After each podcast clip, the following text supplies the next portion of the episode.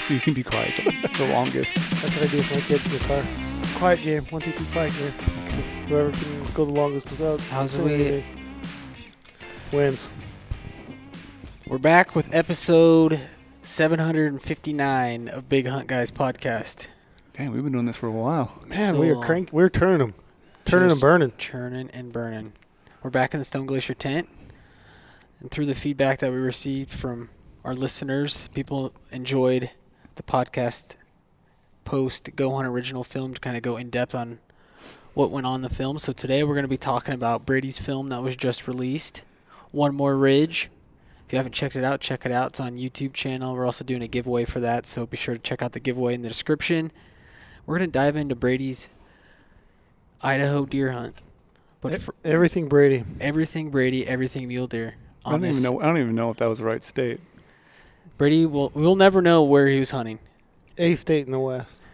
Is it in the west though? I would say it's in the West. If people Yeah. don't know yet, Brady hates talking about his spots. He hates even Abso- mentioning the state that he was hunting in. Absolutely drives me crazy. My goal is to get him to get him to, to say something. I mean, A- the title is One More Ridge in Idaho Deer Hunt. busted, Done for. Uh, busted Brady. I'm gonna walk out right now. I think we should first start off with how was it getting your Idaho deer tag? Oh my gosh. We actually have a YouTube video on this too. This was an old What's Bugging Brady. So this would have been in 20 This was 2020 where you had to pick up the tag for yeah, last because you get yeah. him in December. Brady Yeah. got a lot of hate for that video, didn't he? This is I this do. this Now, was the re- residents don't like me. What's bugging Brady when you when you talk about Idaho's system? Yeah, so this was the first year that they had this new system. Yep. Tell Yep. us tell us a little about that that process. I mean, we're all we're all in that process, but Yeah, so it was a little fiasco. I mean, they had their, you know, you always had tags always went on sale on December 1st, but normally they didn't sell out. And this was the first year they actually had individual quotas for non-residents for deer in, I guess we're saying it's the state of Idaho because we're talking about Idaho. It's an So- Idaho deer Okay, hunt. so I got to talk about Idaho now.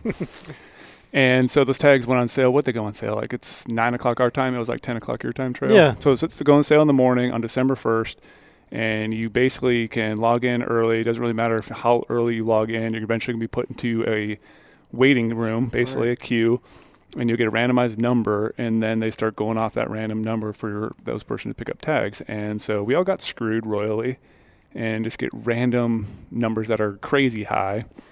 I I remember thinking because I've none of us had any clue what this process was going to look like. I remember thinking like, all right, if we get an hour early, once we get in the queue, we're going to be further along Sure. in the line. Yeah. Mm-hmm. Then Not we the case. Then we come to find out It's random. Yeah, Doesn't we, matter. We, we, we even had people say, "Oh, you guys are liars! Like you, you like if you would have logged in earlier, you got a better number." Like we logged in way early, did not get a better number. We've had guys at the office who logged in three minutes beforehand, and they got a better number than we did. Yeah. It's totally random.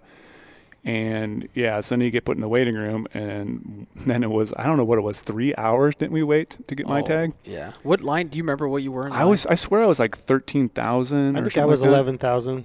Yeah, so it was thirteen thousand, so I had to keep waiting, and I kept seeing little pop-ups on the screen like, "Oh, some elk tags were sold out, some deer units are starting to sell out," and I was like freaking out, like, "Am I actually going to get a deer tag?"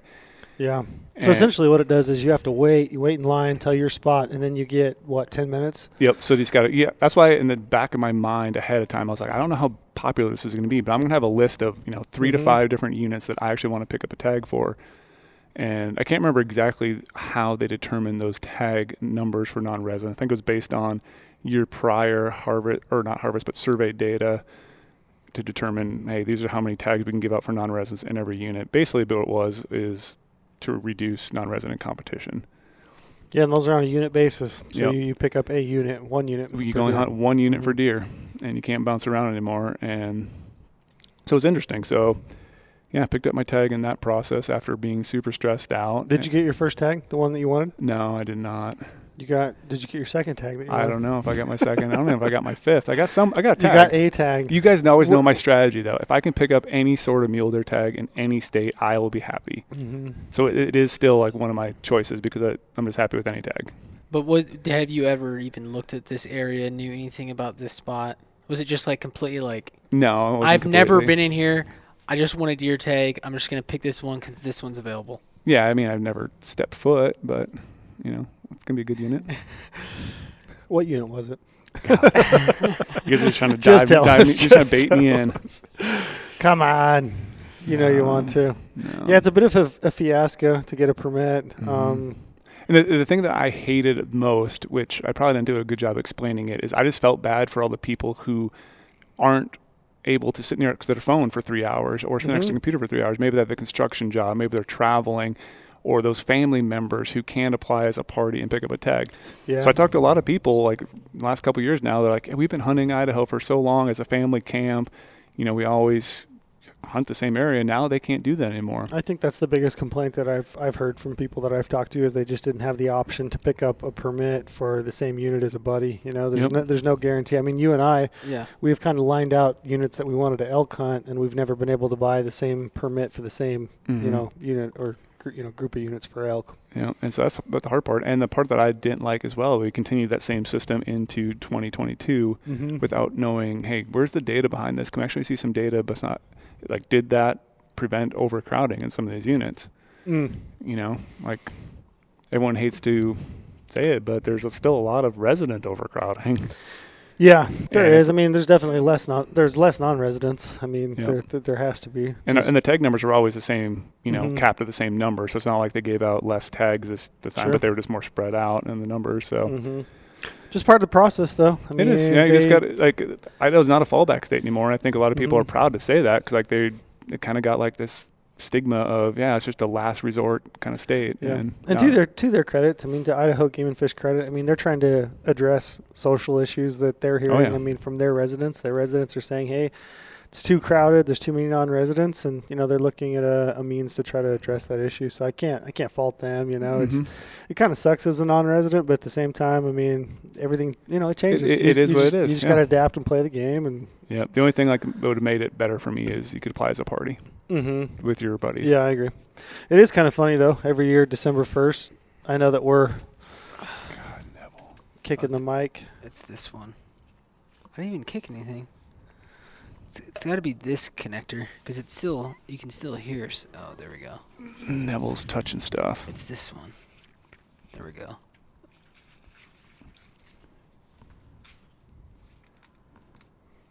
There we go. Mic check. this is why I always run this thing, not, not put it next to Neville. Yeah, watch out. Yeah, I was just saying it is kind of it ha- has been kind of fun like the last two years. You know, December first, it's it's almost like uh, you know a, a draw deadline or. Did yours just go out again? Mine went out. Yeah. Oh, Yeah, it's Oh. out. Mine's out. oh. It's this cord because it's still doing fine on the recording. Where's this one? This one goes into right here. Mine keeps going in and out. It's back now. Just We're- don't touch the cords, boys. We're alive. Yes, I was just saying it's uh, it, it has been fun. It's almost like a you know a draw result kind of vibe, you Mhm. know, especially between the three of us. I mean, we we played the game and we're kind of checking in with each other and texting and calling and Oh yeah, and we were constantly on jumping Slack. on some Slack and Google Meets, and it's like, yeah, like what number did you get? You yeah, know, and it makes it fun. yeah, I think maybe there's something to being farther north because I've been in Cedar City in my office and I've I've got a better number two years in a row than you guys have. okay, okay, look at that intel. Uh-huh. Yeah, but it's not that much better. I think I was like eh, maybe 45 minutes ahead of you guys is all. So what happens if we go to Alaska around December first? That mean we're like we're number one for sure. Yeah. I wonder what happens if you just show up at the office up there. I know. I was- I'm too scared to do that. Field trip. Field trip. I just thought there was a armrest over here in my chair, and just like almost fell over. Yeah, yesterday Neville leaned into that one pretty Yeah, heavy and, one. and about fell out of the chair. So that was Man. that was pretty funny. We do need some new chairs in here. We had a bunch of Yetis, but I don't know where they all went. Yeah. Gone. Yeah. So I mean, it is a relief though, right? That December first. I know that for me, like this year, I got an elk tag, I got a deer tag. You got I got a deer tag. Oh, you did. What unit? No, I'm kidding. anyway, you know, you got uh, a deer, Deer tag, tag, yeah. right? Yeah. So I mean, it, it is it is great that like December first, a whole year in advance. I mean, essentially, a lot of us our hunting seasons have just wrapped. Yep, and you're already trying to plan De- instantly. December first, you're already you know picking up a permit and planning and, and buying and, and having one in Yeah. your back pocket. it's nice knowing that I already have a deer tag. It is nice. It's very nice, and I've already started to do a bunch of maps research ahead of time, trying to figure out, hey, these are areas I've killed deer in the past, like where's that terrain similar to some of these other places. Like I'm already Mhm. dialing in way ahead of time because I have so much time before all these other states had to have any apps do. So I'm Yeah. like, I have a better plan going into Idaho than ever because you pick up those tags early now. Yeah, and you can.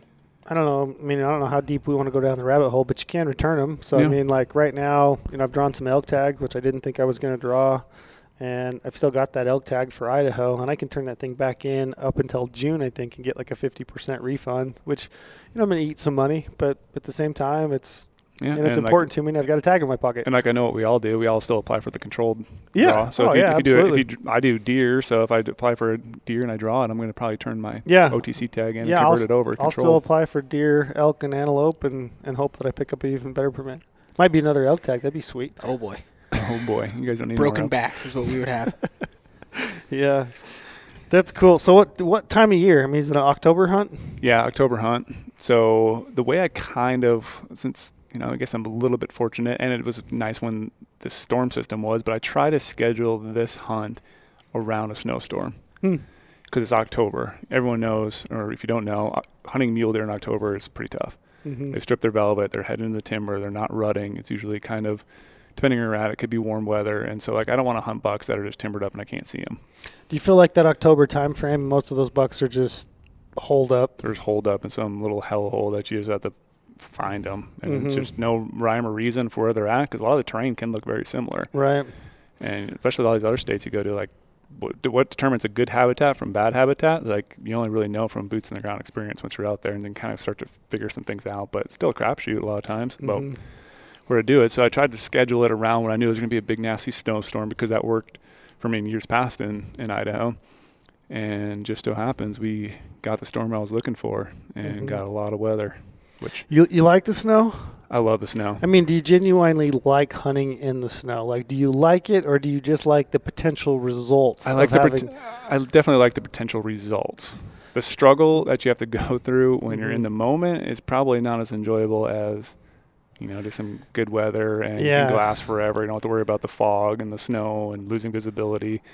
But the outcome, and I think the biggest thing to me too is is just another way to outcompete other hunters out there. hmm I don't mean to sound like a big ass. Like, oh, I just love to like, you know, there's the competition when you're hunting. It doesn't have to be, but it's like to me, that as an element of other people to be lazy, not go as far, not hunt as hard, just like, you know, maybe Right. they might just n- avoid that snowstorm and go after the snowstorm, and that cause like, yeah, the whole month of October to hunt it. So it's like Mhm. You don't always have to go at the same time.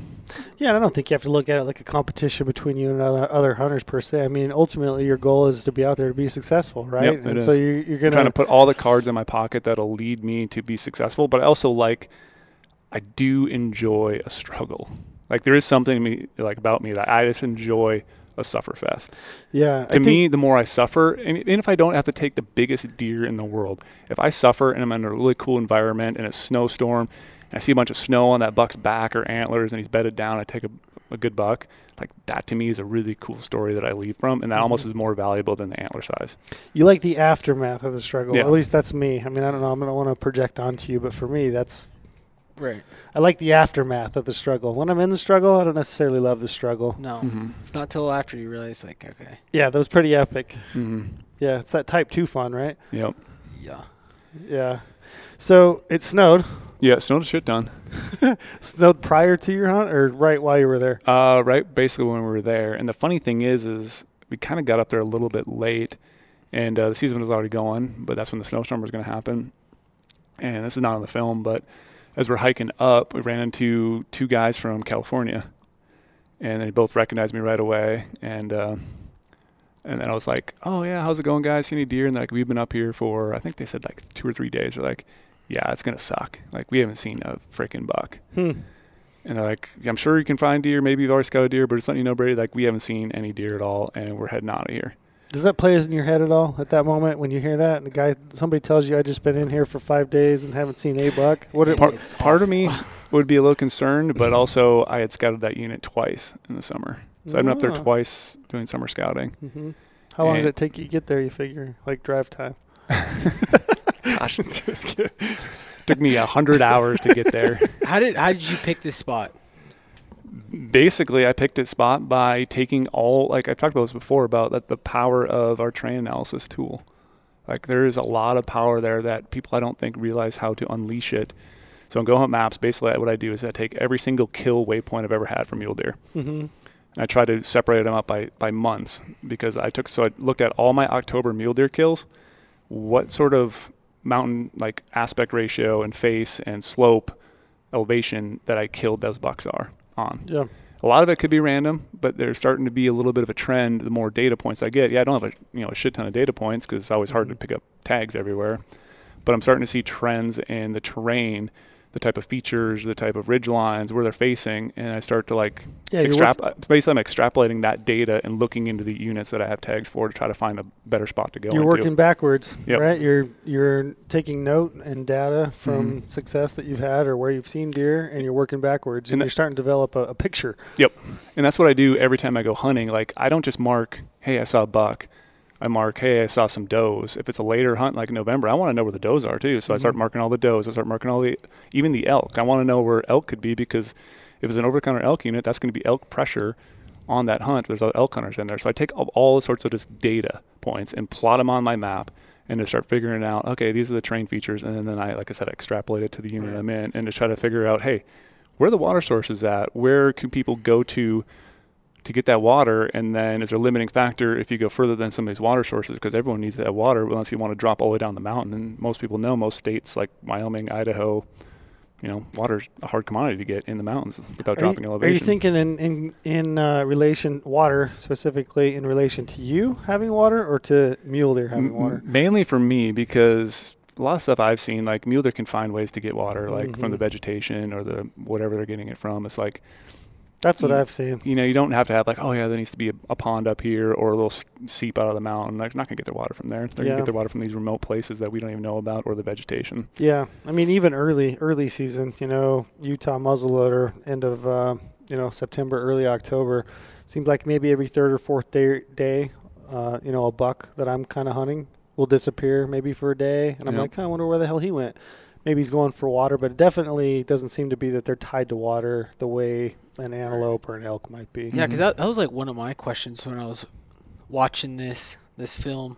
Because like obviously you're going into a spot you knew the water was limited, Yep. and you even knew for yourself like you weren't gonna have that much drinking gonna have water. that much water. Like I have some and like vid- a, a lot of people were like, if I'm going to a spot, like there needs to be water, not for just me, but for the animals. So like Yep. you feel like you guys were just mentioning, like mule deer don't need as much water as maybe we would think. Not like an elk. Not like they're not tied to it like an elk is. And I mean, they'll they'll travel for water. And, and I'm like Brady. And even if there's enough, you know, if there's enough moisture and vegetation, that seems to be enough to hold a mule deer over. Where it doesn't for an elk. An elk's got to go to water. An antelope's Yeah. got to go to water. But a mule deer doesn't seem to be that way. And that's kind of why I harp a lot of times too. And I know Trail, like we both have biology backgrounds. Mhm. That's why I feel like reading. Yeah, you can read a hunting book all day and get hunting tactics, but like the real meat and potatoes of how these animals tick, how they work, is through biology reports. And I, I cut my teeth on anything about, you know, habitat requirements, you know, feed requirements, whatever it is, water require, requirements for an animal. Like I have so many PDF documents on my computer. I've either paid for some of those reports, got them for free through Google Scholar, just diving through th- some things. Like that's how you start to learn everything about the species you want to hunt. Yeah, life history. hmm That's what I think That is really stuff is like I think vastly underrated as far as like part of the the overall skill set of a hunter to be successful year Mhm. in and year out. Like really understanding like when an animal does what and why. yeah, what makes them tick Yeah. during what season and why they need to be there. Do they Mhm. have all the nutrition requirements that they need to survive? Yeah. So going back to snow, I mean, do you like snow because like working under the thought that it's going to push deer out into the open, or it's just going to be you know make them more visible? I think it's both. Um, to me, they're going to be more visible. I'm going to be able to see, like some of this terrain I hunt, you know, it's going to be timbered, might be some burns, and it's going Mm. to allow me to see into Burns. said- Get that? Burns. Burns. into burns. All right, we can narrow it down.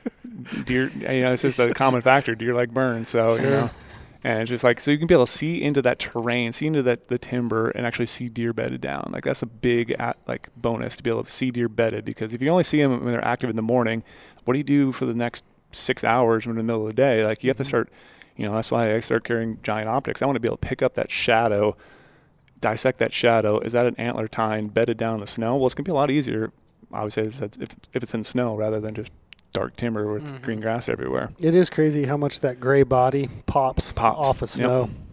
Yeah, versus just like a green or kind of a dull gray or you know Mhm. brown background of a landscape. You Yeah. get that snow, it really jumps. Yeah, and if you have, you know, if it's snowing for a while, those deer are gonna be bedded. And also, when it stops snowing, those deer have to come up and start Mm. feeding a little bit. They have to start pawing the ground, getting out the feed, or get out the, the browse, and like that's where you're gonna see them Mhm. that time of year. So what was your what was kind of your game plan? You knew snowstorm was coming, and then as in the video, you can see that you kind of hiked in quite a ways, made a camp, then you made a different camp. Kind of Yep. what was your your game plan you had going for that? Well, I, I initially wanted to get all the way in there in one go, but it was a little bit slower because we had How a lot many of miles weight. we talking?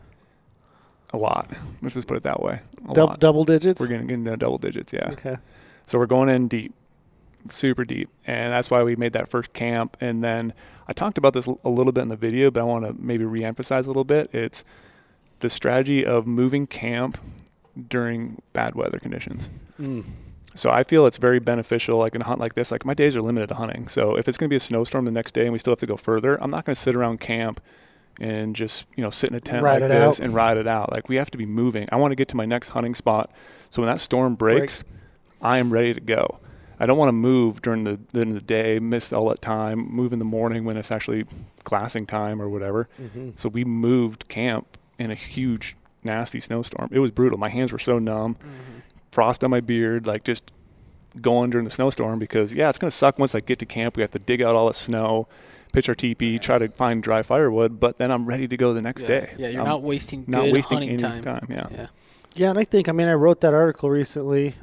My biggest buck, I'm a thousand percent certain that I only killed that buck because I hunted the backside of a storm. hmm I think that buck had been bedded. Yep. I think he probably hadn't got up for a day or so to feed because you know he doesn't want to get up in the wind and the rain and all that. And I think I think that can be really beneficial. I think those those hours right after a big storm breaks, man, they got to get up and, and move. You know, Mhm. I think that buck that I killed was just totally nocturnal. You know, I think that's the only reason I ever saw that buck is because it was on the backside of a storm. So. Mhm. Does that storm start? So you get you get camp set up right in a Yep. na- in a nasty storm. Yeah, but the well, the one big benefit of moving through that storm also is I got to see where all the other camps were. Wow. Once we kind of got up on on this area where I was going, uh, the one water source that I had in the summer where I was getting all my water from, I knew just based kind of what I was seeing around there, like, hey, there looks like there's some old activity in here, like probably some guys on horseback coming in, some Mhm. horse scat and that sort of stuff. And there was one, two, three, think there was four horse camps. So you're seeing people. Oh yeah. So I'm getting up top. All of a sudden, I start seeing you know wall tents. I start seeing some horses sitting there. Guys are just in their tent the whole time. I'm like, wow, they're really close to the water source. I hiked up a little further, looked down. This one little area, boom. There's another couple horse camps on there. Does So that like, bug you when you see people out in the field? it does, especially that deep too. Like everyone, Kills him. yeah, it destroys destroys me inside. just just devastates. like, keep going. Yeah, and so it's like everyone has a right to be out there, but it's like you go into some of these beautiful places and you're so deep in, you just expect you're gonna be the only one there. But it's like gears lighter nowadays. Everyone else has horses, you have llamas, you have goats, whatever it is. You can get deeper in the mountains. So like, but that's what the benefit to my strategy then was. Like I was like, well, these guys are here at this water source. They have to be at this water source for their horses. hmm There's no other water. Yeah. like there literally isn't. I checked it all out. Maybe they know something. They've been hunting there forever. And they don't, but like they're all camped around the water. So why am I going to also camp near them? Like I would, I won't want someone to camp near me first of all. So it's like they're already there first. I need to go further. So Sure. they want to keep going down this other area. Well, I'm going to be there first to be there earlier now, and I'll be able to sleep in longer in the morning to then pursue further distances where they're up to wake up early, saddle their horses, feed their horses, water their horses, and then go and then come back all the time. They're going to be more tired. So the longer the hunt goes, the more benefit it is to me to be further away from them.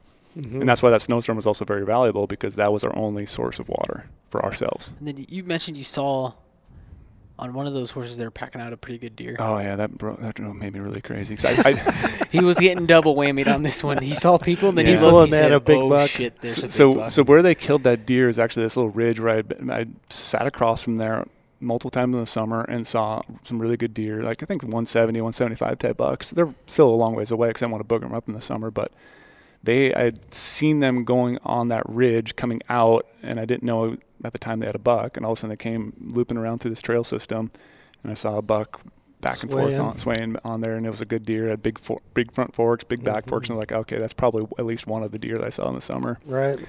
and they somehow had effectively hunted it during a storm. I think they might have just been riding their horses and maybe you know jumped it in the snow and Sure. shot it like You lot can of sure classic cov- hunters yeah, go. You can cover a lot of ground on a horse. Yep. And so they were doing the same thing I was doing. They were hunting during the storm as I was moving camp during the storm. So their method was really beneficial just Mhm. like I had to do. So Yeah, got to hand it to them. Being mhm. being up and out and moving and, and still hunting instead of staying in camp. so that was kind of hard to see right away, especially you know we just had get got to my good spot and already see one buck being taken out. It's like ah. Mm-hmm. And this has all happened before you even really started hunting. Before we even really started hunting, so I ran to the guys from California who said there's nothing up here. Yeah. And the cool thing is too, I, I, I jumped over this, but those guys had said like, oh yeah, we saw a bunch of elk and they're all acting weird, and we started glassing around, and they were hoping to see some wolves. Mm. And they're like, guess what we have in our backpack? And I was like, a wolf? And they're like, no, we got a kitty.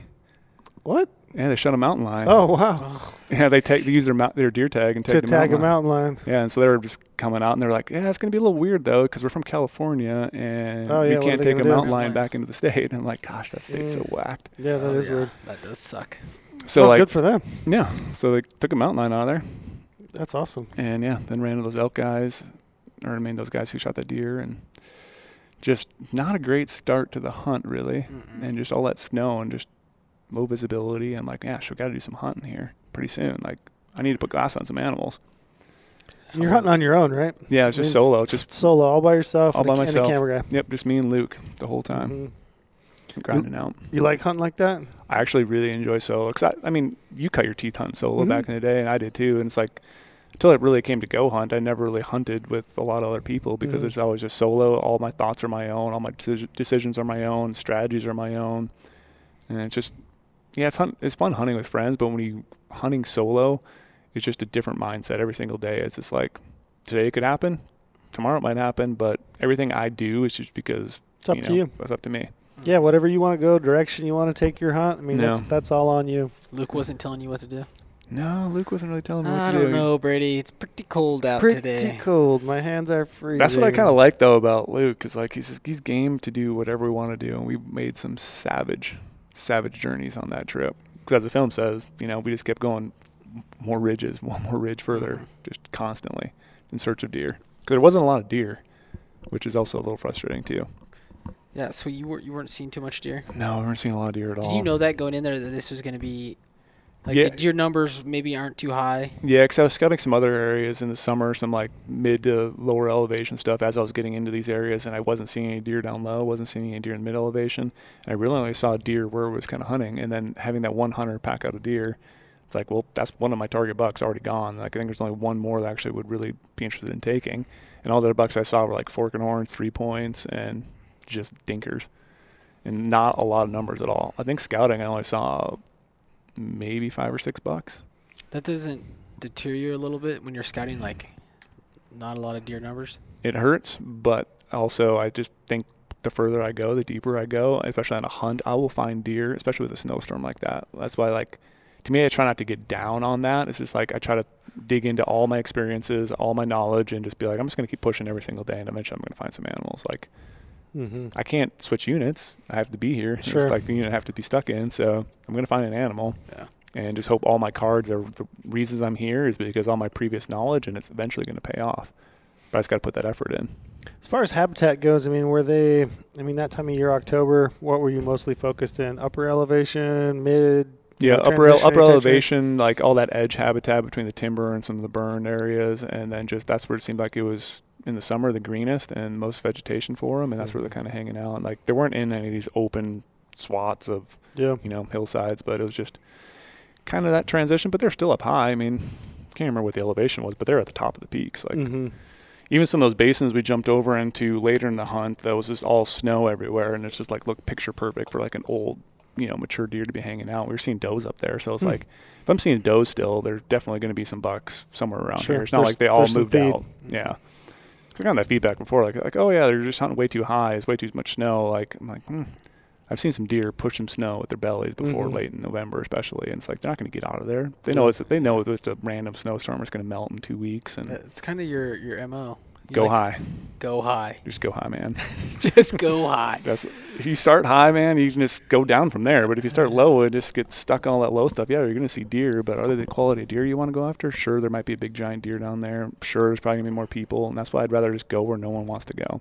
Go to the nastiest units, the hardest tags, or the easier tags to get are nasty places. And How much snow we talking? Uh, I think at some point there was like maybe a foot, foot and a half Oh, wow. in some areas, yeah. And some obviously up on top in the drifted areas was quite a bit of Mhm. snow, but like we were postholing in a lot of areas, just miserable. And we reached a point too where there was no horse traffic Hmm. beyond a certain area, and so we basically had all these other back basins to ourselves for quite a few days. And I never saw anyone go past this point for whatever reason. Yeah. See, when this spot you picked out, you kind of figured you obviously wanted a ridge system. So I wanted a ridge system so I can keep traveling, and I wanted a ridge that had all sorts of different, you know, aspects. I wanted some east-facing slopes. You know, I wanted some, you know, north stuff too to kind of look into. I just wanted a lot of different terrain, a lot of smaller finger ridges to go off there. So it gave me a lot of options, even around camp. Even though you're like, oh yeah, you're hunting from camp, like it's not gonna be any animals here, but I'm so far in, there's still good deer habitat right by camp, and so we had tons of options. Yeah. And I- once you're way up on top, you yeah, you can just keep going. just walk the ridge systems. Yeah, to walk all the these ridge different, different which places. makes it some long days too because you're having to travel around you know big canyons and stuff like that and i try to avoid dropping down and coming up but if we saw a deer you know down and up i would go down and up chase after it like Yeah.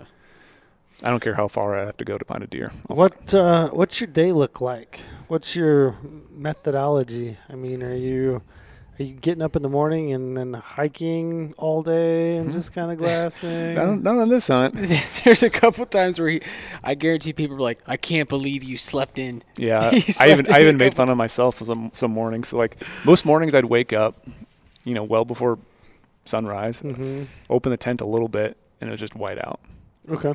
we got snow every single day in this hunt. And then I just went back to sleep right away. And then everyone knows, I mean, you guys have hunted with me. I can Brady sleep. likes to sleep. I can sleep in the mountains very easily. I always say I get better sleep in the mountains than I do at home. Brady is a world class sleeper Yeah. out out in the hills. So that did not help by seeing, and it probably was just a small storm. I probably should have just went out there, but I was like, man, it's snowing out. We're not going to be seeing anything. I'm just going to go back to bed for a little bit, and then I don't turn my alarm on, and all of a sudden it's like you know 8:30 in the morning. Like, oh shoot, now Sure. the storm stopped, and should have went out there. This is why Brady likes to hunt solo. It's like Yeah. sleep probably. His own schedule. You know, Yeah. schedule.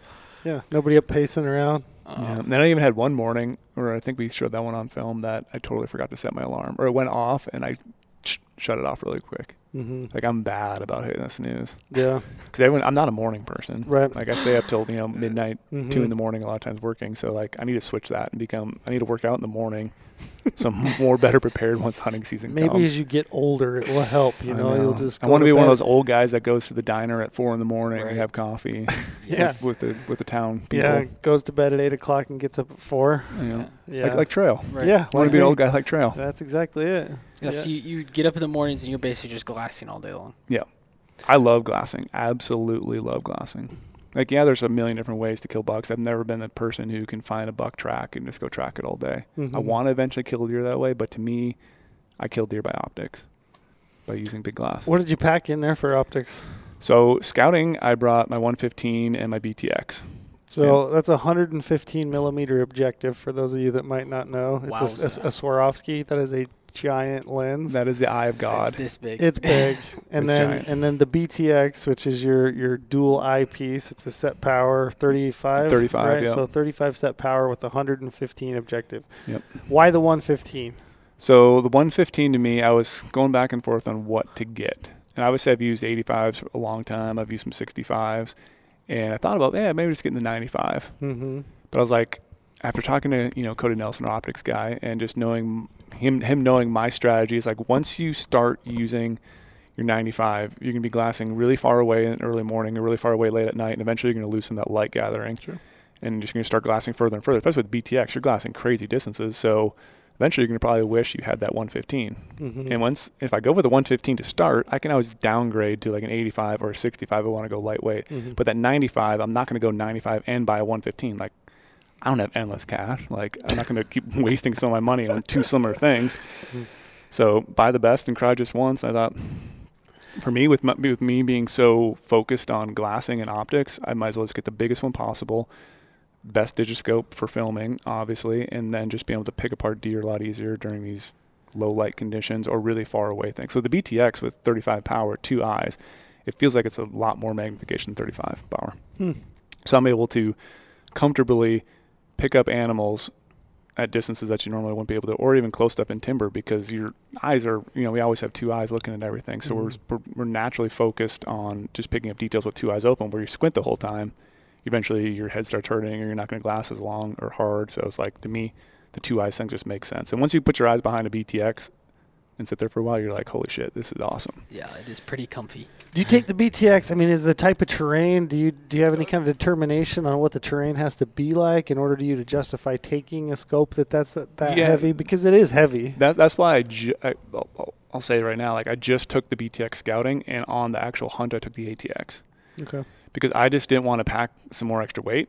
and Mm-hmm. I didn't want to have to take both of them because on a filmed hunt, I want to be able to actually zoom in and get better digiscope, and so that allows me to you know get 70 power on Mhm. the ATX, where the BTX is fixed Mhm. at 35. I'm taking an ATX 85. ATX no with the 115. Oh, okay. So I took I still, took the 115. still 115. take the 115 Yep, and then I just took the ATX because Okay. I've already scouted it. Like I don't have to glass stupid far anymore because I Mhm. kind of know the basins, kind of where some deer are at. But when I got up there, I did, you know, kind of regret not bringing the BTX. Still, Hmm. like I just love it. I paid for it. I probably should use it, Mhm. type of thing, you know. Justify its justify use. it, yeah. Yeah. And so like, yeah, you, some of these canyons, you know, the BTX is a little overkill, which that's Mhm. why I also have the 12 power binos. I love the glass off a tripod with the binos, but with that BTX, man, you can just pick up every little detail. What's your strategy for glassing? Like, as far as do you start out with your 12s on a tripod and you're making a quick scan and then going to the BTX to really like pick apart once you've kind of cleared the whole area? Is Yeah, that what? I, I like to? I like to say probably I am. You know, in the mornings it's all 12s on a tripod, just glassing all the little details, all stuff that's kind of close to me until you know maybe like an hour or two into the morning. I'm obviously gridding everything. I love the grid system, going up and down, left and right, and trying to like picture. You know, like to me, I'm a camera guy. I like the rule of thirds, like big grids, and I like to make Mhm. s- big grids with the binos, and that way I start to memorize certain features of the terrain. And all of a sudden, I see something slightly off place. I know it's probably a deer entered it, or I can kind of pick it up because I've already glassed everything. Mhm. And then once you know the sun starts rising up and shadows start changing, then I start picking up my spotting scope, and that's where I start doing what I call like my detailed work. Like I'm really diving in with a lot of power and checking out shadows, checking out finding out bedded deer, finding you know the flick of a tail, a little antler tine, like a little glare off something. And then I take my grids that are a little bit bigger and I start narrowing those grids down and just go really fine detail moving around trying to pick things up bedded.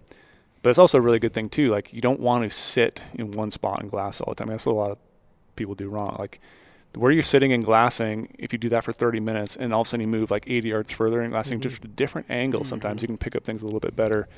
I mean, a lot of the times it's depending on terrain, but even if you just go down a straight line, you're glassing something a little bit differently.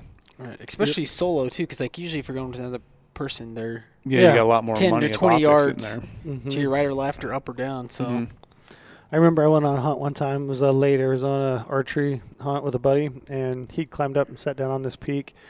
Glassed. I'd moved further up the ridge. I'd spent probably two and a half, three hours glassing. Hadn't picked anything up. I walked down. I sat maybe six feet from him, and I looked over at him and I was like, "What's wrong with that buck?" And he's like, "What buck?" And I'm like, "That that buck that's like 300 yards right there." Yeah. He was he was sitting almost directly behind this small juniper, ground Uh-huh. juniper. It was directly in line with him. That buck was bedded. I mean, directly in line with him at 300 yards, and had been for you know a half hour. And Yeah. and I was 10 feet from him, so just Hmm. just a different line of sight. I'll, Yeah. I'll ask you a question. When you're glassing a big mountain, do you go close first or further away first? Because the further away thought is always like, oh, you want to catch an animal before it goes up on a ridge, possibly. Mm-hmm. But then, like, we always run into like our camera guys always spot animals before us because they're always looking super close with their naked eye, and we're always looking kind of further away. It's like, what's that balance like for you? Yeah, I would say I I like tens. So I Mhm. start out with tens, and I think my first step is to just do a quick scan. You trying to find something you maybe could, if you were rifle Mhm. hunting, see right away and maybe Yep. take, or I'll I'll check that country that's like immediately in front of me. So if I'm sitting on a ridge and I've got a canyon and maybe the opposite side's five or six hundred yards, I'm gonna pick that apart pretty quick with my tens, and I'm gonna do the same thing. I'm gonna grid it out real Mhm. quick, and then I'll probably spend you know an hour or so, or you know however long, just depends on on how long I plan to be there. But I'll pick out farther distances with my tens, just looking for anything moving. Mhm. And then, you know, like you, once things have kind of settled in, I'm like satisfied that I haven't missed anything that's moving.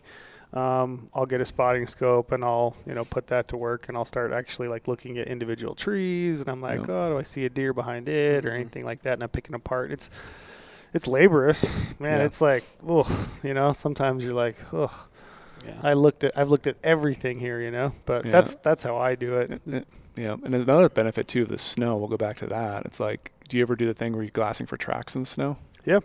for Like, sure. high mountain basins, you see a fresh Mhm. track going across. You can kind of determine if it's a deer or elk based on kind of the size of it.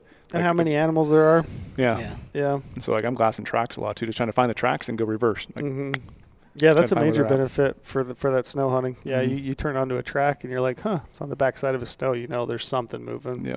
A lot of the times when I'm when I get tired is when I just like to look at the close stuff with my eyes. Like sometimes just looking at it with your eyes instead of looking through binoculars. Your forehead's asleep on your scope, and you're just like, I'm like, oh. all right, I oh. can't look through my binos anymore. I'm a little bit tired. You know, Just like looking, it's crazy how you can actually pick up shit just by looking without like straining your eyes sometimes. Mhm. Just taking a little break from the binos. So you're not seeing deer? Are you seeing deer? not even seeing a lot of deer. not man. seeing any any real deer. Not Mm, many. I huh? think I think early in the hunt saw a few does here and there. how many days in are you before you're like?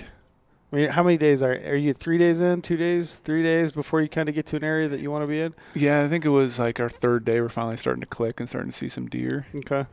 But like, I think that one funny part was I was like, just I was down and out for a little Oh, bit. yeah, like is that when I was, I was like trying to make the title of the film. Like I was like, this is just a survival film. There's, this is, we're gonna get to the hunting part later. This is we're just showing There you. is no deer here. no, no deer here. Yeah, like that's the point where you just like, you know, obviously I'm just you know kind of poking fun at myself, but it's like that's when you just gotta kind of dig deep and just be like, you know, there's deer somewhere. You're crossing up all the areas or not to try to find the areas that they are.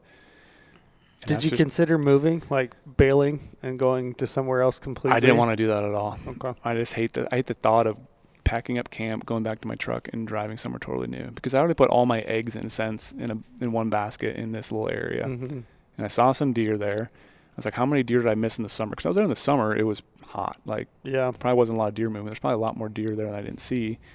And it's like, well, eventually, like maybe we'll just pack up camp and go crazy further distance, like just go stupid deep. In your experience, so you you scout it in the summer, which I assume was probably like July, August time frame, Mhm. right? And you you're seeing deer, you're seeing some bucks that you're interested in taking. What's the time frame before you think those deer are like, you know, clearing country? Like, Mm. is it are you into like the middle of October, the end of October? Like, kind of what's the the time frame for you where you're like, if I scout this in July and there's bucks, I'm gonna hunt it through what? I think to me, I factor that into what are the mountain ranges looking like around there, and what does like winter habitat, how far away is po- possibly that Mhm. winter transition breeding zone country. So area area I'm in, you know, based on everything I've done research wise, like I'm gonna find deer in there through easily end of October, 1st part Mhm. of November if the season went that far. But like a state like you know maybe Colorado or Wyoming, you start getting those later stuff. I think those deer are gonna start bouncing because it's just too nasty up high, and they might Yeah. run out of too much snow, not enough habitat, and then they have to start you know dropping down a little bit lower in some of the transitional zones. But just like I think it's all mountain depending, and it's just based on previous experience. I think too. It's like a hard thing just to judge. Like oh yeah, there's snow, like deer are gonna be gone. Mhm. You gotta think it's October. Like those snow storms are gonna melt. There's gonna be Mhm. tons of vegetation underneath that. Mm-hmm. Was it Yeah. snowing every single day? Yeah, everything every single day except for the day I killed and the day I, I packed out. Woof. Yeah. I hate the snow. I mean, I, I I don't like hunting in it. I mean, I, I just I'm not great. I'm not a great rifle deer hunter. I've Yeah. decided. Like I've I've done okay over the years. My my bigger bucks have all been early season muzzleloader bucks. I've been lately beating my head against the wall, going, why do I keep going? You know, second and third rifle seasons when in reality I'm just more effective early. You know, Mhm. so. I, I hate the snow, man. I hate and, it. and the problem was up there. It was so cold that all the snow that was falling down was straight powder.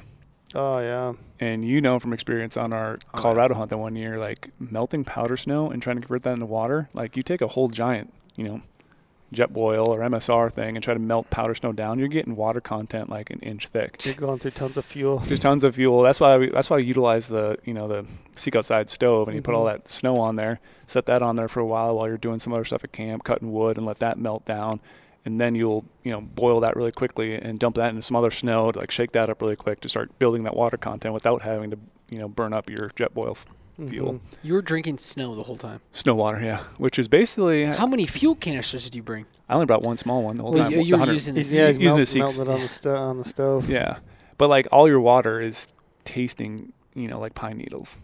It literally doesn't taste clean water, and that's when you, Pine tea. and that's what you guys know from working with me. Like I don't drink a lot of water to That's right, begin you- with. You, your prayer. You're getting ready every day. Yeah. So my thought process is He's just I- dehydrated right now. Desert rat. Yeah. So I'll explain it again right now for people who don't know. But like I swear, if you live at a constant state of dehydration, which I drink coffee all day long, and at the end of the day I'm like, wow, I didn't drink a single fucking liquid water. Like I'm, my body's constantly being used to, to de- dehydration. So when I go up in the mountains, dehydration is just normal for me. So I don't need a lot of water on a hunt to survive. Does that make sense to you? Yeah, I mean, I don't know. I mean, You're training your body. I mean, Training my body. There might be some science behind when I played one. basketball in high school, our coach would never let us take water breaks. Makes you 'cause- stronger, tougher. Yeah, that's what he always Yeah. said. I don't know. I mean, I I don't drink a lot of water either, but I know on a hunt, like, and I guess it depends on the hunt. Like, if you're camping, you're hiking a half mile, and you're glassing eight hours that day, probably don't need a ton of water, you know. Mm. But if you're hiking, and you're especially if you're hiking through a foot of snow, you're gonna burn through some sweat. You're gonna need to replace that water, mm-hmm. you know. And that's when I always like am in those situations. I'm like, damn it! When I get back home, I'm gonna drink so much freaking water. I'm gonna turn that faucet on and get that water so easily. But then I come back and I never do. Did you have supplements though with you? Yeah, I had a bunch of mountain op stuff, and Luke had a bunch of mountain ops, and we Yeah, were kind of kind of making the most of the Making the little most of the water, the you had. you know, I want to hear about your gear. So, like, you're camping in really how cold? Uh, I think it's Single probably, digits, teens. no, teens. Yeah, Teens. teens. Maybe Which is maybe some cold. singles. Yeah. That's cold. So as far as equipment goes, I mean, what are you using as like clothing system? What are you camping in? Sleeping bag, sleeping pad. Yep. So I just had uh, a Thermor Thermarest Neo Air Uber Light, which is not the most you know insulating, Yeah, insulated. and and I try to save a little bit of weight. 'cause I'm Ex- Extern bud. yeah, I try to save a little weight because uh, I get a regular instead of the long one because it's just It's lighter. lighter. Sure. And so my feet hang off, and I can always throw something down there. But I have a Stone Glacier Chilkoot 15 degree bag, Mm-hmm. and then I have the stove. So the stove, I'm able to, you know, stay warm. And again, my thought process is always, well, I carry all this down clothes up there. If I get cold and my 15 degrees not enough, I'll throw some clothes on. Mm-hmm. I don't ever think you need to have a zero degree bag in any of these hunts, especially with the stove. You're What do you use for a tent? Uh, Seek Outside Cimarron. Okay. And I think that's a perfect tent for me and a buddy and a stove. Mm-hmm. Like perfect and Your size. gear, and your gear. And all your gear inside. Yep. I don't put any gear outside. Getting everything inside. Yep. And so we have that every single day. And obviously, I have to have a little packable saw. It's one of those little, what are they, those silky, Mm-hmm. silky saws. Pack one of those around pretty much all day. Pyro putty is going to be your game changer, or Vaseline soaked cotton balls. Like Mm-hmm. you're going to want to carry fire starter with you all the times. Like there was so many times on this hunt. We didn't really showcase it a lot in the films. I was just making random fires throughout the whole entire day to stay warm. starting a fire. Starting just, a fire. Just a glass. Just a glass right to next to the check fire. in with. Yep. Get, get warmed up. Get warmed up, yep. and- What's yeah. your uh, what's your take on fires and spooking game? I don't think it's a th- thing at all. Animals know. are so used to forest fires, you know, wildfire type stuff. Like smoke is natural to them, and I think too, it just like it kind of masks your scent. Like there could be a random fire, whatever, and they're just used to it. Like I don't obviously, I think the the main part of that fire is getting issued because you start a fire, you start talking louder. You like you feel like you're Mm. like you Yeah. know, back at camp campfire, somewhere. right. We've you have a had some good bullshit sessions around the fire. Yeah, so you start talking louder, you start banging sticks really loud, and that's where I think you might get in trouble. But as long as you have a small fire and you're very cautious about breaking your branches and just not Yeah. yelling while you're camping. I've had I've kind of had the same experiences with fire. I mean, in Wyoming, in that elk hunt out west, we had fires a ton right Yeah, at we our camp, and we had elk all over us. We had Yeah. elk coming by our camp, bugling by our camp, and that we was had even fire. early too. Yeah. That was Yeah. September, middle of September. Yeah. hmm But and also like in terms of clothing, you know, like you're gonna want to have a shit ton of layers. Like I had, you know, thick, full on puffy pants, puffy jacket, you know, down mittens, the shell on the outside for you know water and stuff like that, so I don't get my down all wet, and just like layering up constantly, and then being able to take off all those layers when you're hiking because you start sweating in those environments, Mm-hmm. and you sit down and try to glass, you're instantly going to be frozen, Oh, and you're just get frozen to the core. And then you're gonna, then you're not going to glass effectively too. So the more you can be comfortable while you're glassing, the more efficient you are as a glasser. And that's why sometimes having that fire right next to you while you're glassing is going to be a benefit. I can warm my hands up really quickly. Then if I'm taking my hands out to digiscope or run my phone or whatever, they're going to get cold, and I want to be able to warm them up right away. So you- you're, you're taking down mittens then? Down mittens the whole time, yep. Mhm. Every single day you're packing it, which sucks carrying all that stuff. But again, it's a not a, a true late season hunt, but it's also a safety thing. Like the further we get out there, eventually maybe I kill a deer that night, and you know Luke's going to be standing there. He's a camera guy. He's not going to be cutting up meat. He's not going to be warm the whole time. He needs to have some down clothes as well, so we can stand there while we cut up meat. Or maybe we get in a weird situation and we have to camp underneath the tree with a fire. Like I'm all for that if that means killing a deer the next morning. Like I'll stay out there all night to kill an animal. Mhm. So you're taking a lot of precautions not to sweat. A lot of precaution not to sweat. Yeah. So like you taking rest, walking around. taking rest, walking around, not trying to wear my puffy pants while I'm hiking, even though I freaking really want to. Like you're you're delayering every single time when you're moving Mhm. around. Yeah, that's Yeah. so annoying with a late Yeah. season hunt. You're constantly on and off, taking the pack off, layering down, layering back up when you you sit down. Yeah, and I I feel like a lot of people just like, all right, I'm just gonna hike my ass off, get over here as quick as I can. Mhm. Oh man, And they're sweating their ass off, and then they sit down. There's a little bit of a breeze, And that's why you see ice too. cold. Like I'm constantly every time I go to sit, like I'm digging out the snow underneath the ground, trying to get down to the dirt, putting a glassing pad down, trying to keep myself a little bit insulated from that cold because I don't want to also get my down clothes wet because then it's not gonna, you know. Here's a well. question for you. This is something I do. I don't know. I took I kind of turned Neville. I don't know if he's adopted this or not, but like when I hike into an area and I know I'm going to be sweating and I'm going to sweat through a base layer, I'll typically take I take another base layer with me mm-hmm. and I'll hike in wherever I get, you know, I've sweat through that base layer. I'll peel everything off. I'll take that wet base layer off and I'll put a dry one on. And I instantly, you know, I feel warmer. And then throughout the day, maybe it's that night when I get back to my tent and I have a stove, I'll try to dry that base layer out, you know, so that I've got another one to rotate. Yeah. Do you do you like that method or do you just leave your wet layer on and layer up above it and let your body heat dry it? I like to let my body heat dry it. Yeah. Or I've done before where like so I'll have my core lightweight hoodie Mm-hmm. and that'll be the layer that gets soaked. I'll then swap it over to my core heavyweight and just go skins. mm-hmm. But then sometimes I'll keep that one inside my jacket somewhere Yep. just to kind of like dry that off. And then I'll switch back again to try not to get my core heavyweight wet when I'm hiking around again. yeah. Yeah. I get really cold if I get wet, and then doesn't even doesn't seem to matter even if I layer up over that, and especially it's not so bad if it's just cold, but if you get some wind, Mm-hmm.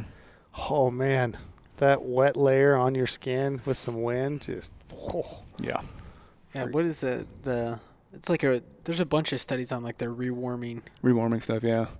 and I I think you are supposed to keep it on trail. Way to go. Yeah. Yeah, I What will Barclay say right now? To you? Yeah. probably Mark tell told me me to that- wear it wear it dry, but, But I'm, it, it's got to depend too on probably the fabric that you have as your base layer, because obviously some are going to dry faster than others. Yeah. Some of the synthetics for merino or. yeah, and I'm a synthetic guy late, Mm-hmm. you know, because Yeah. it dries so much quicker. Wool just stays wet for me. It doesn't Smelly dog. yeah, it doesn't doesn't seem to dry out nearly as quick as I need it to. Yeah. But yeah, I just get so cold. I get cold. I'm a cold. I'm cold all the time. You Yeah, know? Yeah. Look at me. I have long, skinny est- extremities. Yeah, Like I, I definitely mean, get cold. I'm Feet in my hands. office in my basement every day with a down puffy on. You know, I just get cold. so I like to peel that wet layer off. But Weenie. Weenie. Weenie. Yeah. What day did you shoot this deer, Brady? What day are we on now? You Nah. weren't seeing shit for how many days were you out there? I think I, I killed my deer on the fifth or sixth day of the hunt. And how many days were you planning? I was planning on a full like eight or nine, and I told Luke ahead of time too. Like, we started putting our gear together, and like we can't pack nine or ten days worth of food in here. We're gonna go up. We see a bunch of deer, it's gonna suck. We can come back out. Maybe of us come back out, get more food. We'll go back in. But partway through, I was like, we're not seeing shit. We might have to start uh, rationing things a little bit, and that's what I normally do on a lot of these like solo crazy hunts. Like, you know, I'm sure a lot of people heard of like my 2020 deer. I think I killed on day seven or day eight, and I had been rationing since day four. You're packing a stove, like to cook cook meal with? Yeah, I wasn't doing stoveless. Yeah, Okay. stove. Yep, eating eating dinner at eating night. Eating dinner at night. Yeah, Mhm. but all my food again. You know, I take all the Peak Refuel Mountain House. I take Mhm. them all out of that packaging, re-vacuum seal it all. Sure. So I'm trying to condense all that stuff. You're not saving a lot of weight by doing that, but what I'm doing is saving bulk. Space. And then I'm able, able to add maybe a little bit more food just because of the Mhm. bulk factor in my backpack. Even though I do carry, you know, 7900 Stone Glacier, but trying to save in that bulk. Did you see any other bucks? Uh, the buck I killed was actually the first mature deer I saw the entire week, which was a really big bummer. So you saw some yearlings then. Saw a lot of yearlings. some two points. And Yeah, and then eventually we started running into a shit ton of elk. I never really like seeing elk on a deer hunt. Just drives me crazy. and uh, the cool part too is, unfortunately, we didn't have a lot of good audio of it, but I did run into a wolf pack that I was kind of hunting for several days when I was up there. mm. Um, we kept we heard them once howling in the dark coming out, and I was like, "Holy crap, we got a bunch of wolves!" And the next day, I was like, really jacked, like they have to be somewhere close to us if we're hearing them howl. They have to be in this basin. Problem with the wolf though, every time I've hunted states with wolves, I've never been able to glass them up. I can hear them howling. Mhm. Next day, they would howl in the morning. They would howl in the middle of the day. We're trying to move closer and closer to them. And uh, the wolves are honestly one of the reasons why I killed the deer I killed. Because we kept moving down this ridge system. We're like, finally, we're at the end of it. We're like, we haven't hunted near camp that much. Let's start going down some of the other smaller finger ridge- ridges. near camp, and that's where the wolves were as well. So like during that day, I kept hearing these wolves, and we kept moving down this ridge further. I did see some deer, but saw a group of does and stuff like that. And then we're just sitting there. All of a sudden, I was like, "Man, these wolves sound like they got further away." All of a sudden, I like I could barely hear them. I think they finally went up and over, and I've been peeling my or just destroying my eyes trying to like glass them Find up. a wolf. I even had a, I even always bring a coyote howler too and try to like Mhm. locate them, see if they'll like come in or whatever. But never could glass them up. But that ended up because we kept going down further and further down this ridge to a spot where I eventually killed my deer because I was like, well, we're already here. This next little ridge is I have to lose another 400 feet, which is going to suck. So we had to come all the way back up. It's like there's a little pocket over here that we haven't checked the whole entire time that was totally hidden. None of these horse guys could see it from their direction. The only way you could see it if you drop down this elevation and get in a small little finger ridge. And so we just basically hiked down right to it. I sat down, pulled my binos up, and uh, it's one of those things where instantly, like, first 30 seconds, boom, you got a deer. Mm-hmm. You glassing off a tripod at that point, or you just I think pull I think your I, binos out? I think I had 'em? my tripod down at first and already had it on there, but it was like literally like you set your binos up on the on the adapter and like whatever you look through first, like boom, there's a deer. How far? Shooting distance right away. It was five, five eighty, five ninety, Okay. which So- is which is well within my range. I know people give me shit about it, but like I can shoot that all day long. That's that's a hundred yard shot to me. That's Sure. super close. And this spot was right by camp, and you haven't been there yet. Yeah, it's still probably two miles from camp, maybe.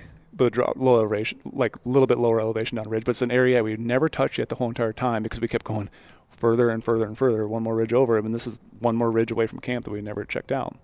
Was this like in the morning you were going to that spot, or you got up in the morning? Got up, in, started- got up in the morning, started like working down these areas, saw those does, and then started hearing all those wolves howling. And so we kept trying to drop elevation because that's where the wolves were, was all the elk were as well. And so like, man, it sounds like they're down this bottom. Like maybe they had a kill down there, and that's why I kept dropping lower on this finger ridge. But then all of a sudden, looking at the map. I was like, well, there's a little hidden pocket here that kind of looks like it's protected. Kind of looks like it probably has a bunch of good habitat on it. And again, it was the same sort of slope or same sort of mountain face that I killed all my bucks on. I'm not going to say exactly what type of face that is right now, but it's the same one I always see deer on. You were essentially hunting wolves, following the wolves, and then Yeah. you ran into this pocket. You thought, all right, I'm gonna glass. Yeah, it." we have to. We have to. Even though it was like the lower elevation, like we're gonna go down there and check out that little pocket because we're here and we got to check it out. So is this buck down in a canyon? He was down in the canyon, yep, and he was just right there. I pulled on binos, boom, there he is, and I'm like, holy crap! And I pull up my rangefinder right away. I was like, shit, we can, I can take this deer right now. Like it's one of those spots where you're on your glassing knob killing a deer, which doesn't happen very often. They had no stock at all involved, just at the right point at the right time. He was up on his feet. He was on his feet at like three something in the afternoon, Hmm. just feeding. And it was one of those things too. Like after I figured out I could actually shoot him, all I had to do was move five feet over, slowly start taking off the gun sleeve off my off my rifle, set it all down, got the bipod, getting ready to kill it. And obviously, it's that point too where you're communicating with the camera guy. Are you on him?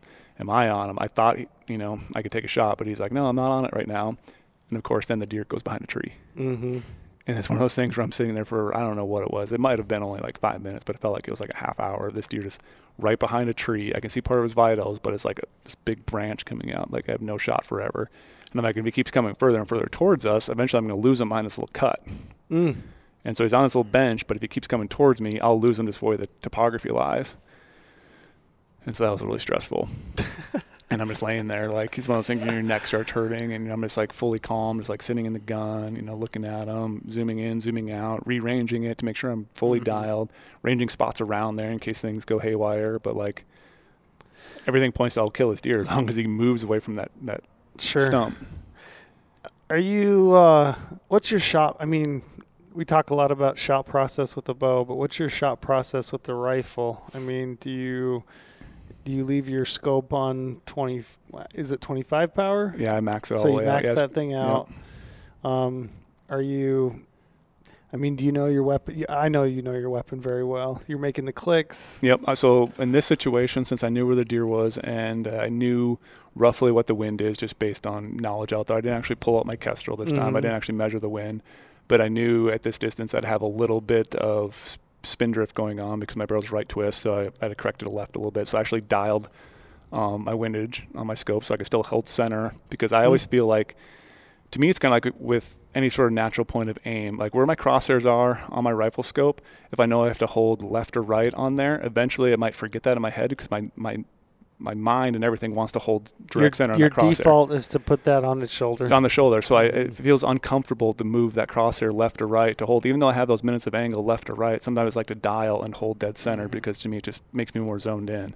But then you have to realize that what's going on too, in case you miss that first shot or something like that, to have to recorrect and know that you're already dialed over. So I, you have to have time behind your weapon. Yeah. I mean, you, you got to know. and it's just the way I Yeah. do it. Like there's Yeah. obviously other ways to do it, and you could just hold over or hold to left or right. But it's like I dialed, dialed my windage, dialed my elevation, and I'm just Mhm. on the gun, Mhm. just ready to go, ready for this one moment. And then he stepped out then he stepped out. and bam. let him have it. I always aim. I always aim high shoulder and everything. I will put it in the shoulder. I know my weapon. I know it's my bullet. I know it's capable of breaking shoulder on a deer. It's a 300. 300. That was a 300 Win Mag. Yep. And I was Mhm. shooting 215 grain Berger target hybrids. So target bullets, but they are devastating on animals. Mm-hmm. Fully under, fully know that. Fully tested it. My whole family's been using them. They work great. So I know my weapon. Know everything. This deer is literally just waiting for his, waiting his time right Dead now. Dead man walking. Dead buck walking. Yeah, it's it's it's crazy to say, but it's like I feel so like in the zone when I'm behind a rifle scope. Like if I just dial my scope and I'm laying down, I know that animal's dead. mm-hmm. Like I shoot so much that I'm so comfortable when I get behind a rifle that I'm like, okay, this is just I just need to do my thing. Just All my posture's right, my body Mhm. position's in the right spot, like my breathing is totally controlled. Like yeah, I'm kind of antsy at first when I see an animal, like everyone is. Your heart starts racing a little bit, so I'm trying to control that. I'm trying to just like deep, deep breaths, trying to control my breathing, trying to control my excitement, and just realize everything I've done this whole entire week comes down to this one moment. Like this is it. mm-hmm. Haven't seen any other deer. yeah. this is the only mature buck we've seen the whole time, This is all we got. has to happen. and it's a you know 580 or 590 yard shot. It's a good poke. Yeah. So everything fun. has to be perfect. Yeah. Everything just has to be dialed. I had the perfect rest. I had the you know rugged rear support on the back of the rifle. That rifle, I always like dig the bipod in there. Like my gun is set. I can just basically like pull the trigger and not be behind it. and I could probably still Mhm. kill that animal because it's like I try to set my weapon up perfectly, level everything down, Mm-hmm. and just wait it out. Pure elation when he goes down. Oh man, Re- just relief. just I'm an I, I am an emotional wreck after I kill an animal. I always am, and it's never gonna go away. And people are like, "Oh yeah, like, like what's the big deal about that?" But it's like all that effort just, it's like Floods. you just win an NBA championship. You know, you just mm-hmm. like can't help yourself, but like just everything just goes crazy. You don't know what you're saying. You don't know what you're thinking. Like, You said you almost cried in this one. yeah, I almost the cried video, he's like, I almost cried right here.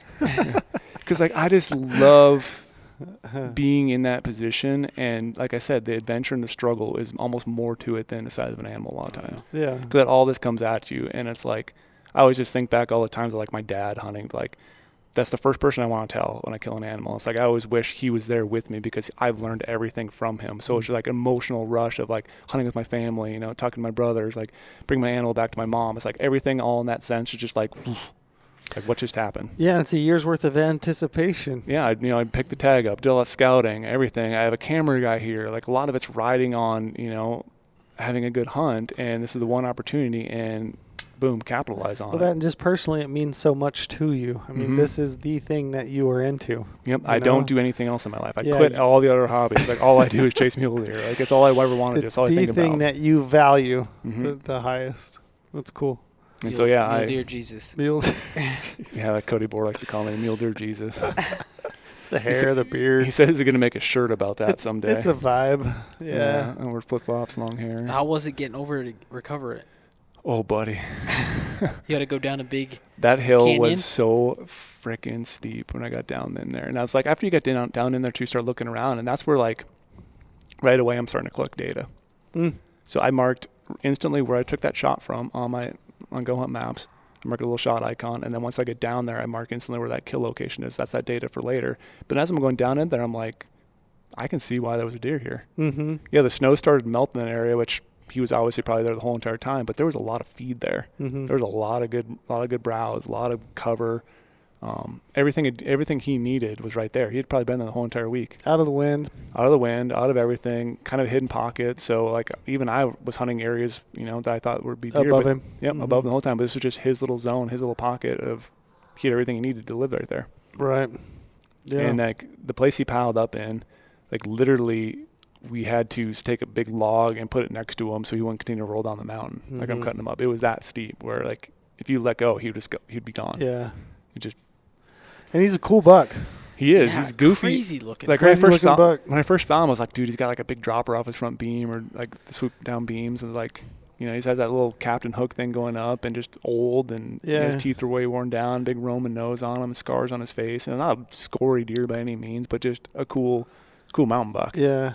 His beam kind of comes out and flattens. Yeah, tip- flattens, has a weird, weird mass end. on the end, Yeah. a bunch of acorns on top. Yeah, like- good good mass. Mhm. Teeth teeth. He's old. Yeah, he's really Old- old, old buck. Yeah, which is what I, you know, I I Sure, envision, you know, for.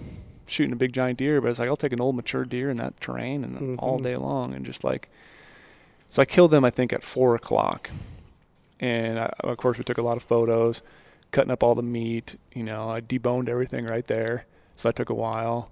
Cut that, cut the cape for a mount. You know, cut all the way back to the top of his head. Didn't skull cap him at the time yet. I know you're a big skull cap Did cap you skull guy. cap him later? Yeah, skull cap him Hell later. yes. Yeah. yeah, just for you, Trail. Skull cap him. I Skull thought I always cap thought of him. Trail every time I skull cap an animal, yes. which is what's Yeah. benefit of having a saw with you for Yeah, cutting wood because yes. like I want to get rid of all that weight. But Yeah. uh, yeah, so that pack out though, I think right away I got all that meat loaded up and I looked at Luke and I was like, holy fuck, this is gonna suck. I was like, Luke, can you take my spotter? Because you got to go back up to camp. You camp. have to go back up to camp. You're And there for just, the night. It's just straight Going up. out's no option. 'cause- It's gonna suck. okay. Yeah, so we have to go back to camp, and I only made it maybe like mm, I don't know 10, 15 yards up the mountain. Had to take a break instantly. Like this thing Mhm. just sucks. Just straight up. Because like you know I have all the like late season gear on, so I have all Right. my down pants, all my down jackets, everything in the pack, and like I said. I had a 115 with an ATX scope. Mhm. Like that's a lot of weight, and that's why I gave that thing to Luke. It's like, Luke, can you uh, carry Take some of my stuff for me? hmm to make it a little easier. And so I was just taking break after break. And this is one of the things too where I've kind of learned and kind of taken some advice from my dad. Like, I don't want to blow up my body. hmm So even though I know I probably physically could just keep going, I'm going to take more breaks than I need to because I want to continue to hunt. I don't want to go up so hard and so heavy and so fast that I end up doing something stupid where I'm fatigued and I slip and twist an ankle, twist a knee. Blowing you out. Yeah. Because I want to hunt the rest of my life. Right. Man, it only takes once. Mhm. Yeah. So so all those times when I load up really heavy, I just think like, okay, I need to get out of here. I need to get out of here safely. I need to do this smart, and we're just gonna take a million breaks. I have nothing to do. There's no rush to get Right. to camp right now. Why would I want to bust my balls to get all the way up there, just to go to bed? Like we're gonna, I'm so I'm also soaking in the moment. Like every time I sit down, you know, I lean back and I like look to the side, see that rack. It's like, this is why I'm here right now for Mhm. this one moment. There's no one I have to talk to, no one I have to do anything with. Is I have to soak up this moment and get back to camp eventually. Yeah. So we took a million breaks going up. Got back to camp. I think it was 12:30 in the morning. hmm And the whole entire time we were hiking up, we were like, "Dude, I just can't wait to have some back straps over fire in Yeah. the morning." Like that's all I wanted to do was just eat the entire deer. like just eat the whole Just fucking thing. gorge yourself the next day. There is something to be said. Like I- I'll say it. Like, I've had some good steak in my life, Yeah. like good restaurant steak. You know, I made some good steaks at home. The the steaks you have on the mountain, nothing will compare to that. I had no seasoning. I just you know blackened it a little bit on the fire, medium rare on a stick that you cut, butterfly it, fold it over, burn the shit out of it.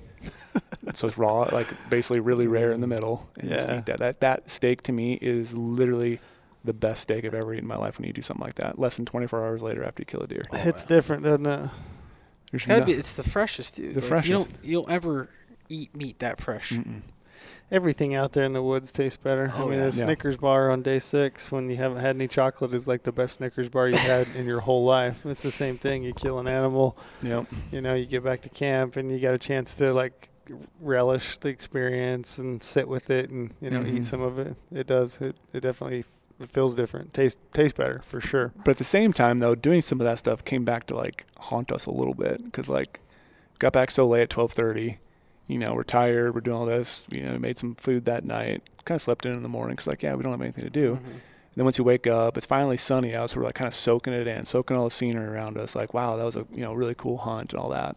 Cooking all the back straps up, eating a bunch of meat, just hanging in camp. Finally, like yeah, we should we should really start packing up and getting out of here because it started hitting me like wow, we have a long freaking way to go to get out, and it's gonna be heavy because now we throw all the gear on, and we're trying to split up gear to try to make it so we both can do it, and just yeah, again taking a million breaks, taking a million rest, and uh, as I was going down, um, I was really like, wow, it's gonna be freaking dark out by the time I get out of here. Mm-hmm. So now we're hiking in the dark again, and now shit- shit's melting. So there's a lot of areas that are really slick and really, really Muddy, nasty and muddy and just like. But again, I have nowhere to be, so we can take it take our time. But it's like How long did it take you to hike out? forever. Hours. I think we got back. I don't know nine or ten that night. And you left. Uh, I don't know what time we left. We left probably around like noon or something. You stayed that night at, at uh, the trucks, or did you? no, pull- we started driving pill- right away. Mhm. And that's a funny story too. So I wish we could capture this on film. So every time I'm driving home, it's late at night. We're in podunk towns. Mhm. Nothing's open. Yeah. Nothing's open. There's not a gas station that's open. You can go get any sort of drink. So Luke had this thought process. I he's a genius. All these gas stations were closed. All we wanted to do was have a Mountain Dew. Like I don't drink pop at all, Sure. but I wanted a Mountain Dew so bad. All we had was water. We had I had no Gatorade in the truck. That's another Mhm. failure on my part. I had nothing like in a cooler. Like I had two coolers that had ice in it. We didn't put any any drinks Yeah, in leave there. leave some beverages Leave in some the truck. beverages. Mhm. So Luke had this idea. We finally got to a town where everything was closed down. But it's like, hey, there's a motel over here. It's like the vending machine. vending machine in the motel. I had Mhm. never thought of that before. Vending We walked machine. in like we owned the place, like we had a room. we literally had to go down the hallway, upstairs, couldn't find it. Finally, it was like this weird little area, and then we get over there, and it's like the credit card machine was broken. Damn Gutted. it. So I had to go back to my truck. I had to find some like coins I had or some dollars, and then we had to go get those dollars converted at the front desk to quarters. and we're not even staying there. And I'm like, uh, I hope they don't realize we're not staying there. We're trying to get some food. Starving. Yeah, and then we kept driving constantly, and then finally we hit some places where we actually should have some food, and then these like shitty fast food places were also closed for some stupid reason. And it was like one, two in the morning. We were driving back. All we wanted was some dirty food. Yeah, isn't that funny? Like you, you leave a hunt. I've had hunts like that too, where I've got out of the back country and I've hit every fast food joint on the way home. I Oh, mean, yeah. ten Yeah. hour drive. I'll probably hit five different spots, and every one of them was good. Yeah, Love it. just love every Yeah. single second of it. My whole truck seats are dirty. You know, just like oh, it's it's all worth it. Yeah, well, that's awesome. That's incredible. So it was a it was a wild ride. I mean, I just want to go hunting now. I know, Yeah. right? Every Yeah. time we do one of this, I'm like, Me God, too. I'm like, is it ready? Is it hunting What time season? of year is it? Yeah. you know, it's. And you it's- got you got another Idaho tag this year. Did I?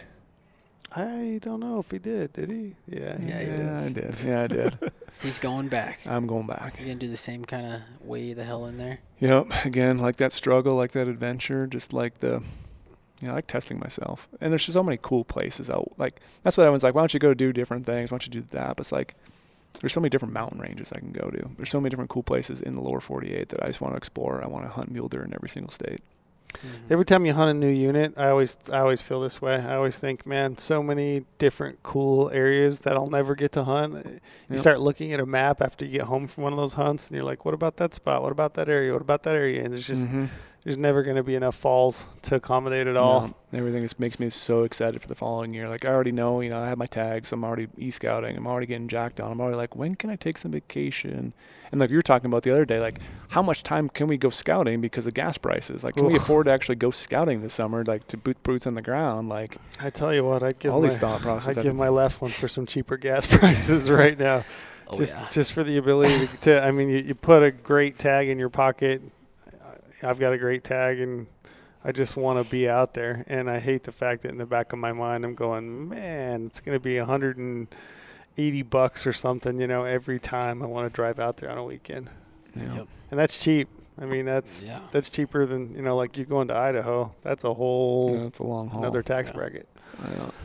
yeah. If you haven't, if you haven't checked out the film, it's on our Go Hunt YouTube channel. One More Ridge, Brady, Sufferfest Adventure. Yep, Sufferfest. And like always, if anyone has any sort of questions, there's not a wrong question at all about gear, about why I do things I do. Definitely let me know. There's so many different ways to get a hold of me, either on there, on the article on the website. Like, we're happy to, you know, Mhm. talk through tactics and stuff like that. And Yeah, for sure. And then we're also doing a giveaway for this film, so check that out. The giveaway, get entered to win.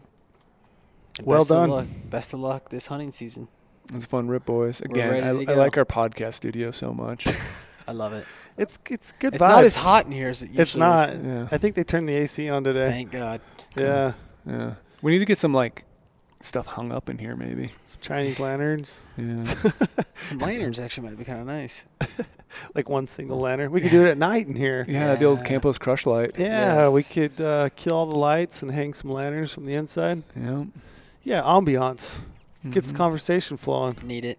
Yeah, love it. I appreciate you boys jumping on, talk about my hunt. Yeah, well Love it. done. I'm excited to Love see how this year goes. Yes, Let's do it again. We'll do it again in a year. Booyah.